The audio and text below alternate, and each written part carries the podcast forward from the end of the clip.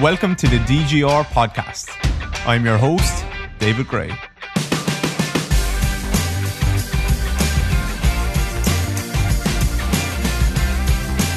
Hello everyone, David here. Welcome back to the DGR Podcast. This is episode number 59. Hope you're all doing well. I'm going to do a solo pod today. I'm going to have a chat about some questions that I got, just answer some questions. And I've been getting lots of these type of questions. We're going to talk about like confidence, clarity, criticism, motivation, coaching in the industry, working in the industry. What else? Have some of these written down. Buy-in from your clients and your peers and all this stuff. So I've been getting tons. Something must be in the air in January because people are asking lots of these type of questions. I suspect it's because people are like thinking about their goals ahead for the year ahead and like reflecting on the year and reflecting on them as a person and a coach and a therapist in the industry. And so I've been getting lots of these type of questions, and I've done some business consultations with other people in the industry recently, and they've been kind of asking some of these types of questions as well. So I have kind of have them stored up, and I wanted to do just an episode where I go through a few things, and I think it will hopefully be helpful for a lot of people. And we all have these issues, maybe with clarity or confidence or motivation or things like this. So hopefully it will be helpful. Don't worry, it won't be like self-helpy, like guru-y type of stuff, I don't think. At least I don't want it to be. Hopefully it'll be practical.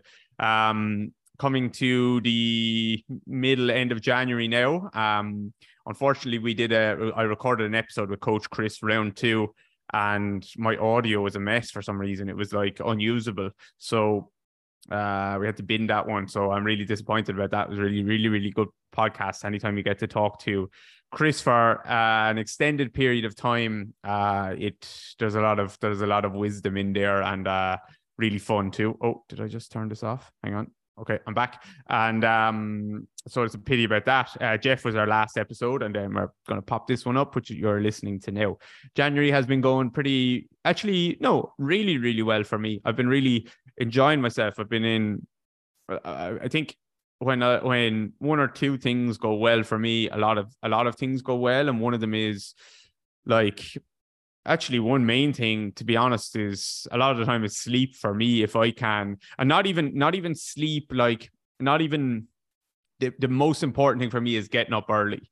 If I can make sure I get out of bed early, then obviously that means like I will go to bed early. So, but the reverse isn't necessarily true. Like I could go to bed early and then still like lie in bed for half an hour or something in the morning when I wake up or things like that. So like getting up early, and that is combined with getting out of the house like rapidly enough, quickly enough, and going for a walk early. If I can do that, it seems like my mood is way better. I get that movement in.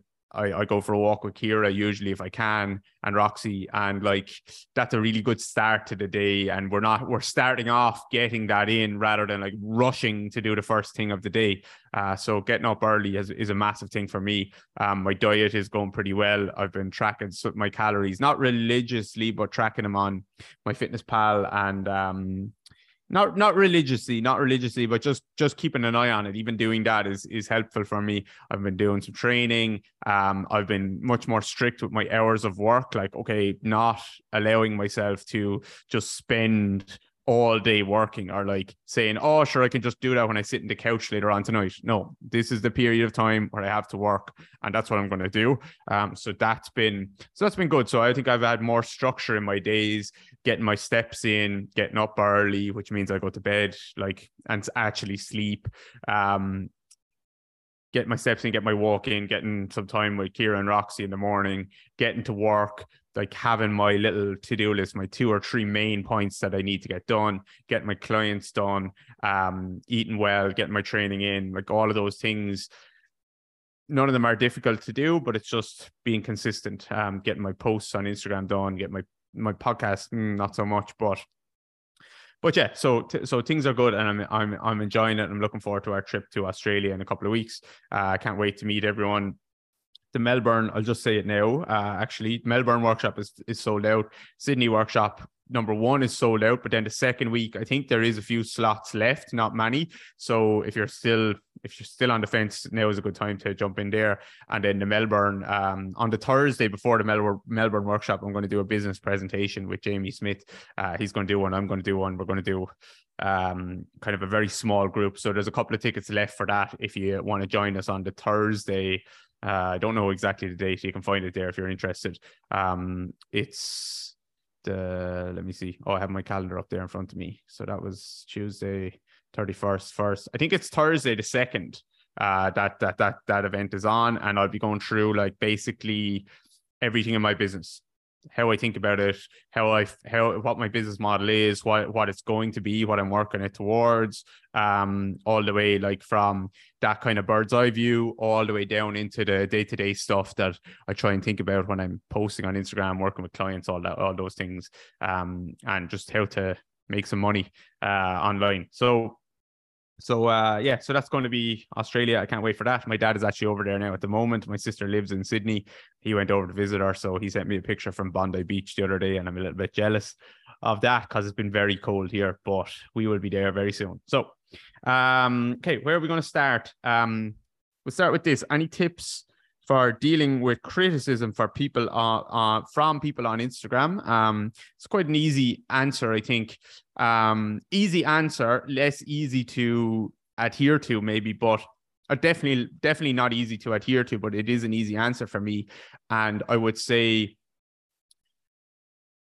don't accept criticism from someone that you wouldn't take advice from. So when you look at that person, like, and they have an egg as a profile picture and an anonymous account, and they're criticizing what you're saying about some movement or something like that. Like, would you take advice from an egg? No, they don't even have a profile. So like they're ruled out immediately. So don't take criticism from them because you wouldn't take advice from them.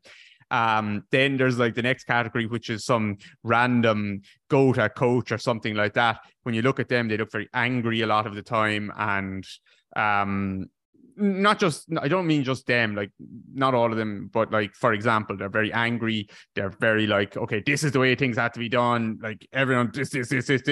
So like, would you take advice from that person? Absolutely not. They don't even have their own life together. Never mind understand the nuances of movement. They've just been told something from someone, and that's their religion. So would you take advice from that person? You wouldn't. So why would you take criticism from them? Okay. And then but it does go the other way as well. So the next level is like, okay, here's someone you respect who's maybe giving you criticism, and it might not be like attacking you, but they're saying like, I'm not sure I agree with that.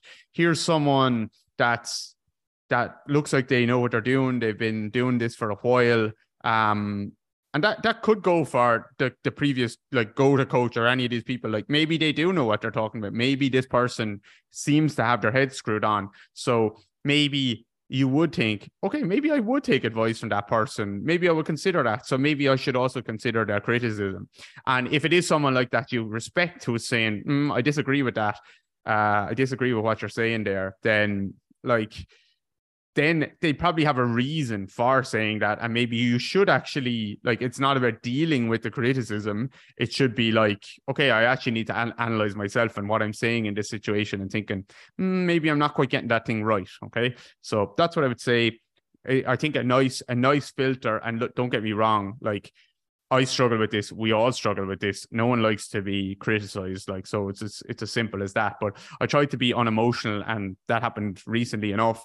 And I actually was so proud of myself. It wasn't just like me reminding myself, okay, like don't worry, this is just someone on the internet saying stuff. It was actually like I was completely unemotional about what they were saying, like couldn't give a crap. Now, partly it was because that person looked a little bit like a serial killer or some kind of psychopath or something. I was like, this person is just they look like a serial killer, and like I take advice from them? No. So like what they're saying doesn't actually matter.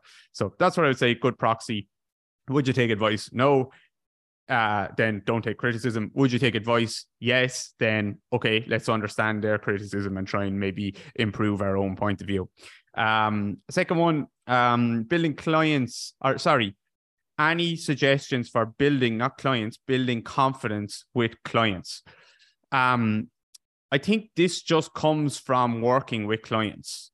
So confidence, I actually think Alex Hermosi has the best take on this by a country mile. He nails a lot of stuff, and I think that he has the best take on this by far with regards to confidence. And I don't have the quote in front of me, but it was something like, you don't build confidence by shouting in the mirror saying like, I'm the man, or talking to yourself in the mirror saying, I'm the man, I'm going to be confident. You build confidence by doing the thing over and over and over again and building a ton of proof to yourself that you actually are the person that you say you are. So like, I can tell myself in the mirror all I want, like, I am a great golfer. And then I go out and I keep telling myself I'm a great golfer and I keep fucking hitting the thing into the trees. So like, I know I can try and trick myself, but ultimately I am not a great golfer. Now, equally, like, there is self-talk and things like this. Like, it is important. Like, it is important not to be putting yourself down all the time. Definitely, if I always tell myself like, I am a shit golfer, like, there's only one thing is going to happen is I'm definitely going to hit the ball into the trees. So like, there's a balance, obviously, and some people are better at finding that balance and just accepting what they are and moving on. But ultimately, the only way you actually realize, or you can actually be honest with yourself and accept and have the confidence to say, I am good, I'm a good coach, I'm a good therapist, is by proving it to yourself, not by asking me or asking someone else to help with your confidence. It's getting in there, it's getting your wins, getting your losses, and building that proof to yourself over time. I'm good at this. I am really good at this. I'm getting better at this. I'm not always perfect. I never will be perfect. There will be times when I struggle, but I am good at my job. And that's how you build confidence, I think, is doing the thing and getting proof of, yeah, here we go. I'm good at my job. So are you who you say you are? The answer is yes or no. And only you really know that. Like, you can put on confidence, but only really you know that.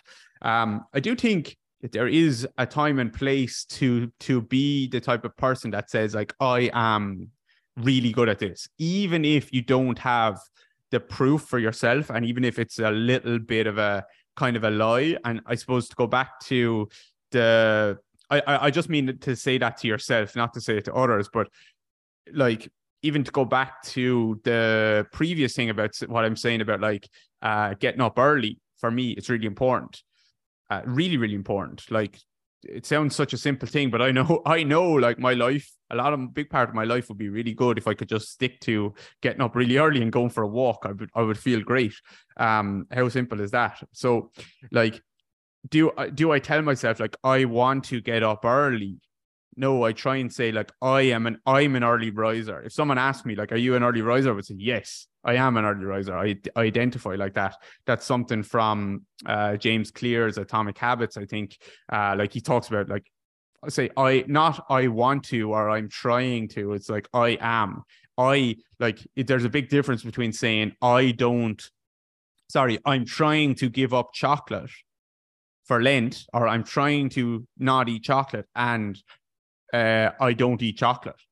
So like, you go to someone's house, you're on a diet, you're trying to cut your calories, trying to lose weight. You've decided chocolate is one of the things you need to cut out. They offer you chocolate. You saying to them, no, I'm trying not to eat chocolate,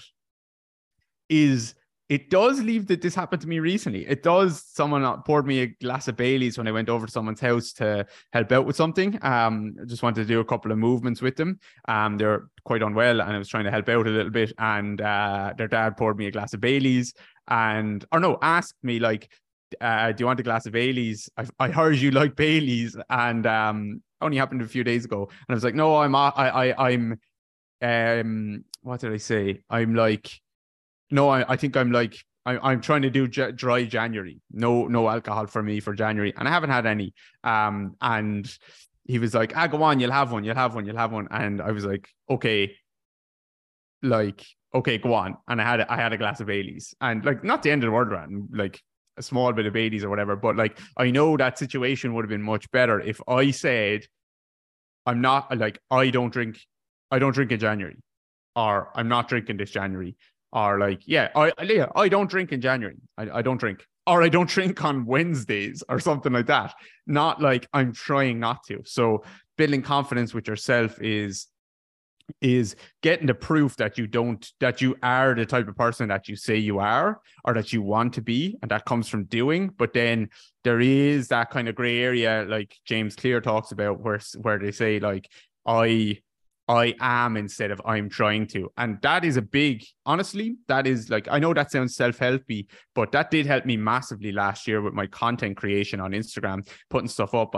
I changed the conversation from like, I changed it to kind of like, I post every day like that. I just do it. I don't stress about it. I don't think about it. It's not a question. I just like, I post every day. Doesn't mean I do post every day, but that's my attitude to it.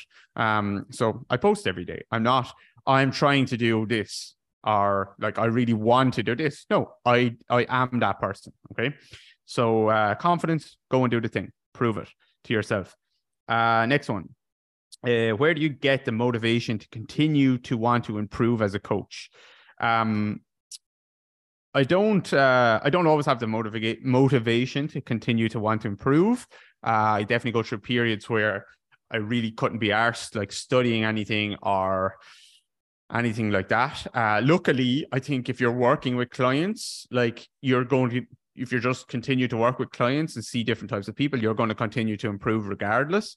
Hopefully, at least if you're giving your attention to clients, which you will look at some coaches on the gym floor in particular, and therapists as well, actually, where like they're just completely going through the motions. So when I'm with a client, like I really try my best, and I hope a lot of my clients would say this about me, but maybe there would be ones that would say differently, but I really hope they would all say like, even if we struggle to get the result that we wanted, which of course is going to happen, that like I gave it my all, I really did. And I think if you're giving it your all, you will improve. So luckily, you don't necessarily need motivation to always be like trying to improve. Just putting yourself in the situation, I think will help you improve if you're intentional, and if you're intentional and you're giving it your all. In terms of like studying and watching videos and listening to things, I don't always have the motivation, but I also don't really rely on motivation. And sometimes you need a break,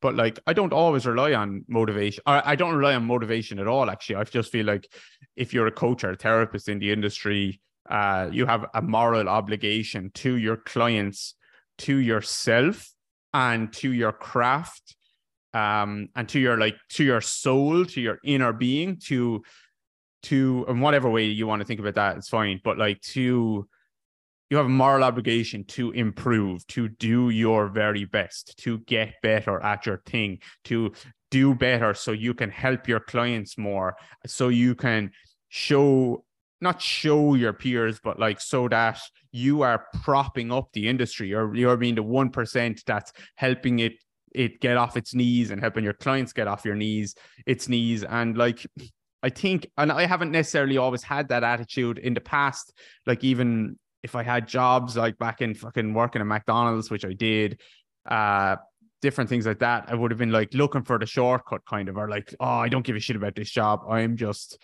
going to like ride it out here and just do not the minimum necessary, but certainly not like go above and beyond or anything like that. And I don't mean being teacher's pet or anything, but like, I should have been doing my best for me. I should have been making sure that I'm proud of myself when I'm leaving, like I'm doing a really good job. And sometimes I wasn't doing that. So I think that just hurts us at the end of the day. Personally, it hurts us to leave and not actually know that we did our best. And that means in our work life, in our relationships, in our business stuff, all that stuff, you really get something when you really just do your best. Even if you win or you lose, it doesn't matter. If you know, and that goes like 100% goes back to sport. Losing hurts. I'm a very competitive person, but there's probably games where I look back and I'm like, fucking hell, like I actually had more to give and I didn't give it.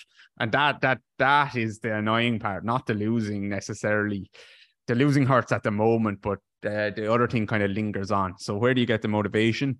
Forget about that. Just just you have a moral obligation to improve. Just remember that you have a moral obligation to improve as a coach. You 100% do, to yourself and to your clients and to the industry as well. So if more people had that attitude, we'd be in a better place, I think. Okay. Hey guys, it's Coach Chris. You guys are used to hearing me taking you through what many have described as the world's best weekly pre-recorded exercise class every Thursday on DGR Interactive. But today I have my podcast hat on. I'm recording a mid-roll ad for the podcast, my first. Hopefully you guys hear me here again if I get the green light. And inspired by a recent AI chat that David had on the podcast, I've actually asked ChatGPT to write the ad for me. So let me know what you think. Attention, all podcast listeners, ready to tackle your injury head on? David Gray's new Achilles Rehab program is here to help. With expert guidance and personalized attention, you'll be back in action in no time. Don't let injury hold you back any longer. The links to join the program can be found in the podcast notes. So take control of your recovery today.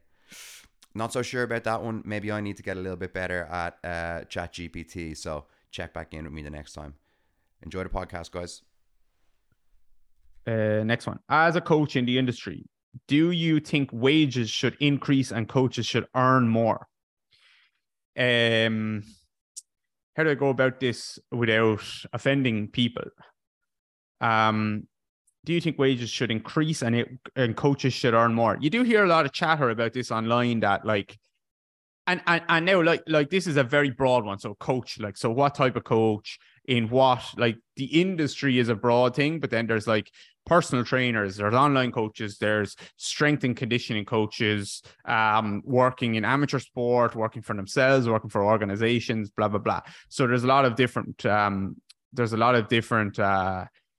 things to try and cover here. So I won't get into individually. I don't know enough about I know I hear S&C coaches aren't paid particularly well in professional sports and they're asked to do long hours and things like that. You hear that from some parts. I honestly don't know enough about it. I don't have a reference point to really compare. So I don't know. I did work in one of those settings before, but that wasn't at a time where I was particularly, money wasn't my motivator. So I was just happy to be there at the time and was learning a lot and was enjoying it. So money wasn't my motivator at that time. So I didn't really think I was being underpaid at the time. Even if I was, I didn't care. And actually, I didn't want to do the job for free, but I probably would have done the job for free if I needed to. So do you think, look, I'm a capitalist. I think I like to I think the free market should decide. So people will be critical on social media of these big Instagram coaches, with big followings who are obviously earning a lot of money, but no one is. I know some of them might be con many kind of stuff, right? And that's a little bit different. But for the most part, they mostly believe that they're doing the right things for their people, and no one is forcing people to pay them money. No one is saying those coaches that when they put up a video on Instagram and say buy my template, this and that, they're not forcing the person to buy the thing. So the people that are giving the money are exchanging value. They're saying, yes, you have convinced me with your work over the last X amount of time that I should buy your thing. So the market is deciding, and you shouldn't be critical of these people for making money, making a lot of money and saying oh, I'm a better coach than that person, but he earns $1 million a year and I earn $20,000 a year.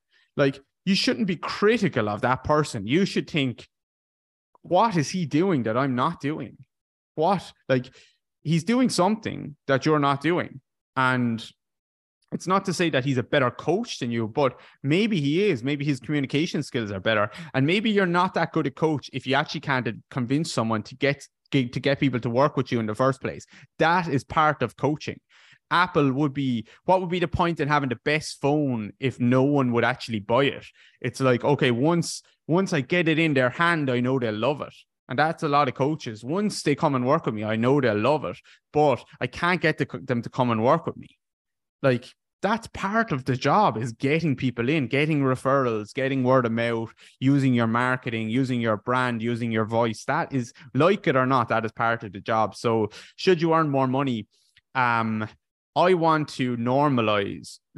Ultimately, I want to normalize coaches and therapists making a lot of money, and I mean a lot of money. I want to normalize that, and I want to normalize them having a shit ton of fun and getting a lot of job satisfaction and getting unbelievable client results, and also having an unbelievable work-life balance, or whatever that means for you. So I want to normalize all of those things, but I know that that's not going to be normal for every single coach.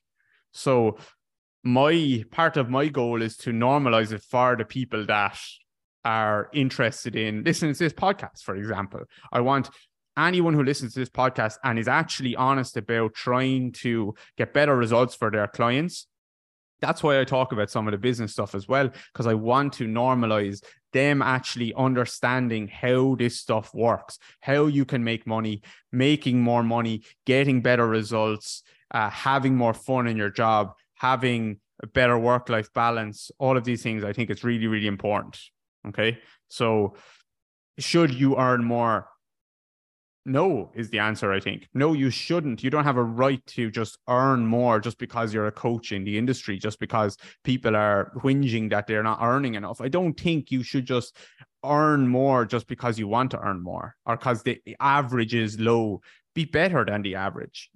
Be way better than the average. So, like, should a coach earn more? On average, should they earn more? Look at what a lot of coaches are doing with their clients. The answer is no, they fucking shouldn't. They're terrible at their job. Therapists are absolutely trash at their job. No, they shouldn't earn more. And it shouldn't be, okay, if I earn more, I would go and learn more and get better results. That's not how life works. You work for it and then you get it. Okay. So I want to normalize that, earning a shit ton, getting great results, having great fun, enjoying your job, helping, and also, sorry, last most important thing there is being a good person. So that needs to be normalized, but that won't be normal for the average coach, but it's normal for hopefully the people that that are interested in this stuff. It's not uncommon for them to earn a lot of money and get great results and have a lot of fun and be a nice person and enjoy their life and blah, blah, blah. So I think that's normal for them, but it's not going to be normal for the industry. Okay. So sorry, went on a little bit there. Okay. I think last one, how do I get the other coaches and physios to buy into all of this stuff that you talk about? I have seen great results with my clients, but they haven't embraced it yet. Okay, so how do I get the other coaches and physios to buy into all this stuff? So obviously, like, having conversations.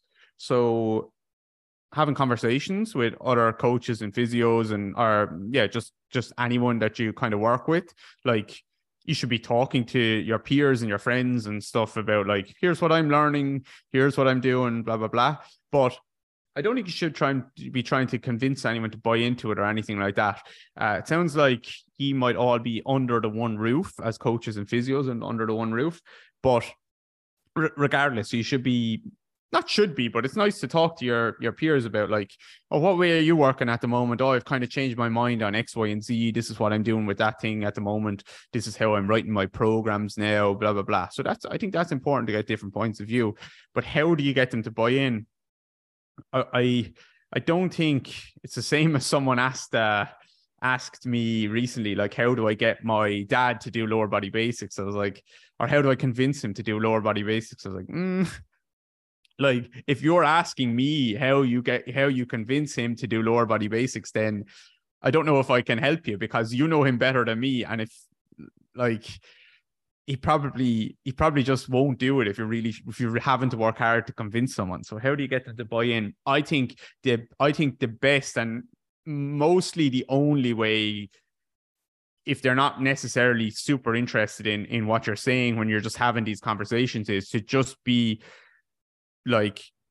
set an example, to be honest, and be an inspiration and an example to them based on, like I was saying before, like they should start to see the results that you get with your clients. They should start to see how much happier you are and how much more clarity you have when you're working. So like when they see that, oh, you're so much more clear in your assessment than me. Your coaching has improved. The way you use your words is improving. Your clients are looking much happier. They're having more fun in their sessions. Imagine that. Your clients are actually having fun. You can challenge them. You are the boss. You are not just pandering to them saying, okay, rub this area. Oh, I'm a bit tight, rub that area. No, you are the one leading the sessions. You are enjoying it. You're able to take a little bit of a back seat in terms of, I'm not the one working my arse off trying to get this client. I'm telling them, okay, next exercise, or that's good, but we're going to tweak it up a little bit. So like you're being an inspiration and an example by showing them how much more fun your sessions are, how much fun you're having, how much fun your clients are having, how much faster they're improving, how much more maybe money you're making now. If you're all under the one roof, maybe you're paid a set rate or whatever, but like, or maybe not, maybe it's based on client retention or whatever, but like how quickly will one of your colleagues or your peers start to pay attention if you get all your clients are like referring all of their friends and your books, like people are screaming to get in with you, but they are not getting any of that. Like, of course they're going to start to pay attention. So the easiest way is not to tell someone like, this is the way I think you should do it. You really need to check this out. It's to show them by getting great results. So that social proof is the biggest thing, I think. So if they haven't like embraced it just with conversations, or even if it hasn't interested them, then you just need to set an example. And honestly, like if they don't, like who cares? So you can just be, oh, maybe look, no, not who cares. Maybe you care. Maybe you want to feel like you're all doing similar things together. But I would say like, who cares? It's not the end of the world. You don't need to convince anyone. So yeah. Okay. So I think that's the podcast, few things that keep coming up over the last few weeks. And hopefully it's a little bit helpful to people, maybe not. As always, you should jump on DGR Interactive if you're interested in learning more about biomechanics and rehab and coaching and assessments and just every single thing that I kind of talk about. There's a ticket or two left for Sydney. There's a ticket for the business event with Jamie in Melbourne, I think on the 5th of Feb. So that would be really good night if you want to come to that. We're spending 3 hours there.